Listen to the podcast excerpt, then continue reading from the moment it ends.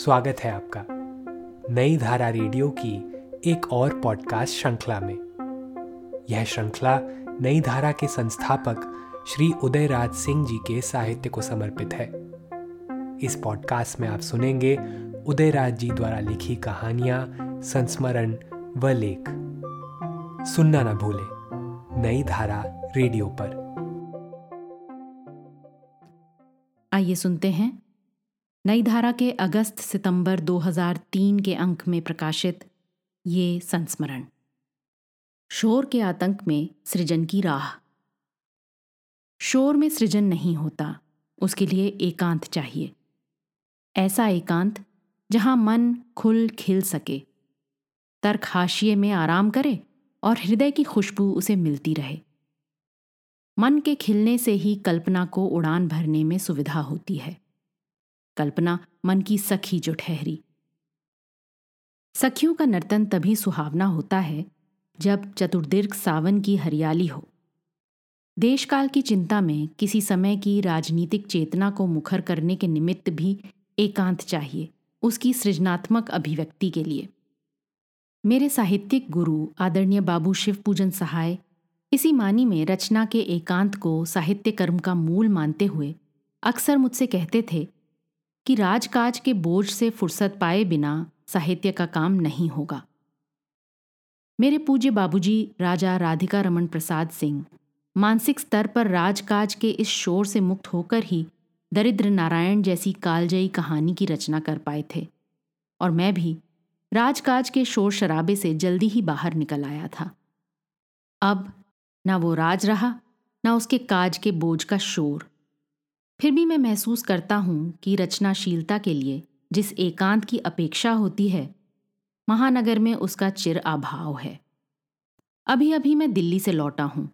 वहाँ 16 जुलाई को मेरे बड़े भाई का प्रथम वार्षिक श्राद्ध था। उसी में शामिल होने गया था। पिछले वर्ष जब उनका निधन हुआ था, तब आकस्मिक सूचना होने के बावजूद प्रतिकूल परिस्थितियों के वितान में ऐसा उलझा पुलझा रहा कि चाहकर भी उनके अंतिम दर्शन करने नहीं पहुँच पाया था। इस बार भी परिस्थितियाँ अनुकूल नहीं थीं, लेकिन मैंने भी अपने को उसके अधीन होने नहीं दिया। प्रभु की कृपा और पत्नी शीला के सहयोग से पहुँच ही गया दिल्ली। वहाँ ग्रेटर कैलाश स्थित अपने बेटे समीर, प्रमथराज सिंह के आलिशान बंगले में ठहरा। वहाँ बंगला उसकी कंपनी ने उसे रहने को दिया है। वहाँ मुझे कोई असुविधा नहीं हो, इसका पूरा इंतज़ाम मेरे बेटे ने कर रखा था। वो बंगला मुख्य मार्ग पर था। जिस कमरे में मैं था, उसमें बाईं ओर की खिड़की के खोल दिए जाने पर उस पार की पूरी दुनिया मेरे सामने अपनी तमाम खूबसूरती के साथ साकार हो उठती। पहले दिन तो मुझे कोई दिक्कत नहीं हुई, किंतु अगले ही दिन से परेशानी होने लगी। होता ये कि सुबह सकारे चिड़ियों की आवाज़ के आने से पहले ही सामने की सड़क गरजने लगती। मोटर गाड़ियाँ, बस, टेंपो, स्कूटर आदि पक्की सड़क की छाती पर चिल्लाती हुई दौड़ती। यदि खिड़की और दरवाजे बंद नहीं करवा दिए जाते तो कान के पर्दे ही फट जाते। खिड़की से बाहर दिल्ली की जिस खूबसूरत दुनिया को देखने की हसरत मेरे मन में होती, वो मन में ही रह जाती। उफ, इतना शोर। कैसे रहते होंगे लोग दिल्ली में? मैं जितने दिन दिल्ली में रहा, मेरे कमरे की वो बाईं ओर वाली खिड़की बंद ही रही। किसी किसी दिन तो मैं घुटन महसूस करने लगता। और मेरी तबीयत बिगड़ जाती। दिल्ली के शोर शराबे ने मुझे बहुत परेशान किया। पटना के खुले परिवेश में रहने को, अभ्यासी मेरे मन को, दिल्ली के बंद खिड़की दरवाजे वाले बंगले में रहने को अभिशप्त होना पड़ा। दिल्ली की साफ़ सफ़ाई मोहक है, उसे हरा भरा बनाने का यत्न भी किया जा रहा है, पर शोर के आतंक से अब भी मुक्त नहीं है दिल्ली। वहाँ की घनी आबादी वाले इलाके में तो लोगों को और परेशानी होती होगी। ऐसे में कोई सृजनशील साहित्यकार कैसे लिखे और क्या लिखे? जो आलिशान मकानों में ना रहकर, फ्लैट या सड़क किनारे के मकानों में रहते होंगे, उनकी हालत तो बहुत ही खराब होगी। फिर भी सर्वश्री कमलेश्वर, राजेंद्र यादव, विष्णु प्रभाकर, रामदरश मिश्र, निर्मल वर्मा, अशोक वाजपेयी, भगवती शरण मिश्र आदि नामी गिरामी लेखक उसी तुमुल कोलाहल के बीच लिख पढ़ रहे हैं। ये सभी सचमुच वाहवाही पाने के योग्य हैं। लेखन के प्रति उनकी एकाग्रता, यानी कंसंट्रेशन का मैं लोहा मानता हूँ। मेरे जैसे व्यक्ति के लिए, जो पटना जैसे शहर में रहता हो, दिल्ली के माहौल में लिखना पढ़ना एकदम संभव नहीं है। हालाँकि अब पटना में भी अजीब दृश्य देखने को मिलता है। महानगर की शक्ल इख्तियार कर रहे किसी शहर में जितनी विकृतियाँ आ सकती हैं, पटना उससे समृद्ध हो रहा है। सड़कों पर कूड़ा करकट की ढेर, पानी में सुअर कुत्तों की सड़ती हुई लाशें और चहुदेश बदबू का साम्राज्य। इन सब के बीच जीता हुआ इंसान अपने रोज़मर्रा के जीवन की गाड़ी को किसी तरह ठेल भी ले, परंतु एक संवेदनशील साहित्यकार क्या करे? ऐसी विरोधी परिस्थितियों के बीच भी यदि सृजनशील साहित्यकार लिखने पढ़ने का सिलसिला बना लेता है तो वो हमारी प्रशंसा का पात्र है। मैं नई धारा के अपने सौजन्य संपादक डॉक्टर शिवनारायण को देखता हूँ तो उनकी तेजस्विता एवं समन्वयता को देखकर चकित रह जाता हूँ। वे जीवन के ऐसे यात्री हैं, जो रविवार को छोड़कर बाकी दिनों में तड़के ट्रेन पकड़कर पटना से लगभग सौ किलोमीटर दूर मुकामा के एक कॉलेज में पढ़ाने जाते हैं और वहाँ से लौटकर आने के बाद अन्य सामाजिक, साहित्यिक, सांस्कृतिक गतिविधियों में सक्रिय रह रात बीते घर लौटते हैं। वे अपने कॉलेज में हिंदी के विभागाध्यक्ष हैं।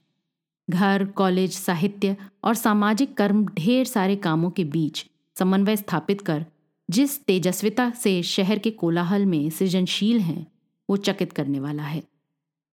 उनकी तरह और कितने ही साहित्यकार शोर में भी सृजन का पथ प्रशस्त कर पथिक बने हुए हैं। लिखने पढ़ने का अनुकूल वातावरण ना रहते हुए भी जो सृजन की राह निकाल लेते हैं वे ही दूर की यात्रा भी तय कर पाते हैं। शोर शराबे के बीच रहकर भी जिनमें रचनात्मकता का आग्रह होता है, वे कई तरह का काम कर ले सकते हैं। यदि वे किसी नौकरी में हैं तो अवकाश प्राप्त करने के उपरांत ही वो किसी सीरियस लेखन पाठन का काम कर सकते हैं। लोग कहते हैं कि जीवन में एक ऐसा उत्तम समय आता है, जब लेखक अपनी कलम से अनमोल रचनाएँ साहित्य को देता है। मेरे पूज्य पिताजी, स्वर्गीय राजा राधिका रमन प्रसाद सिंह की हिंदी की प्रथम कहानी, कानों में कंगना, फिर हिंदी को दिए उनके अद्वितीय उपन्यास, राम रहीम, पुरुष नारी नारी क्या एक पहेली, पूरब और पश्चिम, चुंबन और चांटा आदि में उनके जीवन की अद्भुत प्रतिभा का जो अवलोकन होता है, वो बाद की उनकी रचनाओं में नहीं मिलता। इसलिए इन सब तथ्यों के आलोक में मुझे कहना है कि आज की परिस्थितियों के बीच बड़े और छोटे शहरों में लिखने पढ़ने की कोई अनुकूल स्थितियाँ नहीं हैं। फिर पुस्तकें, खासकर हिंदी की पुस्तकें, इतनी कम संख्या में बिकती हैं कि उनकी रॉयल्टी से कोई लेखक जी नहीं सकता। विदेशों में तो लिखने पढ़ने के प्रति माहौल इतना सम्मानजनक है कि कोई लेखक अपनी रचनाओं की रॉयल्टी से ही उन्नत से उन्नत जीवन जी सकता है। फ़िलहाल अपने देश में वैसी स्थिति नहीं है। लिखने के लिए जो उन्मुक्त और दूषण रहित माहौल लेखक को चाहिए, वो यहाँ संभव नहीं है। हमारे राजनेता और बुद्धिजीवियों को इस दिशा में कुछ सोचना चाहिए। इस बार की अपनी दिल्ली यात्रा में वहाँ के शोर के आतंक से मैं इतना घबरा गया कि तक्षण ही अपने शहर को लौट आया। एकांत यहाँ भी नहीं है, किंतु अपने परिवेश में रहने का सुकून तो है। यही क्या कम है? इस पॉडकास्ट को सुनने के लिए आपका धन्यवाद। हम आशा करते हैं कि हमारी यह प्रस्तुति आपको ज़रूर पसंद आई होगी। अन्य पॉडकास्ट्स, वीडियो इंटरव्यूज़ आदि के लिए नई धारा को सभी सोशल मीडिया प्लेटफॉर्म्स पर फॉलो करें। जल्द ही आपसे फिर मुलाकात होगी। धन्यवाद।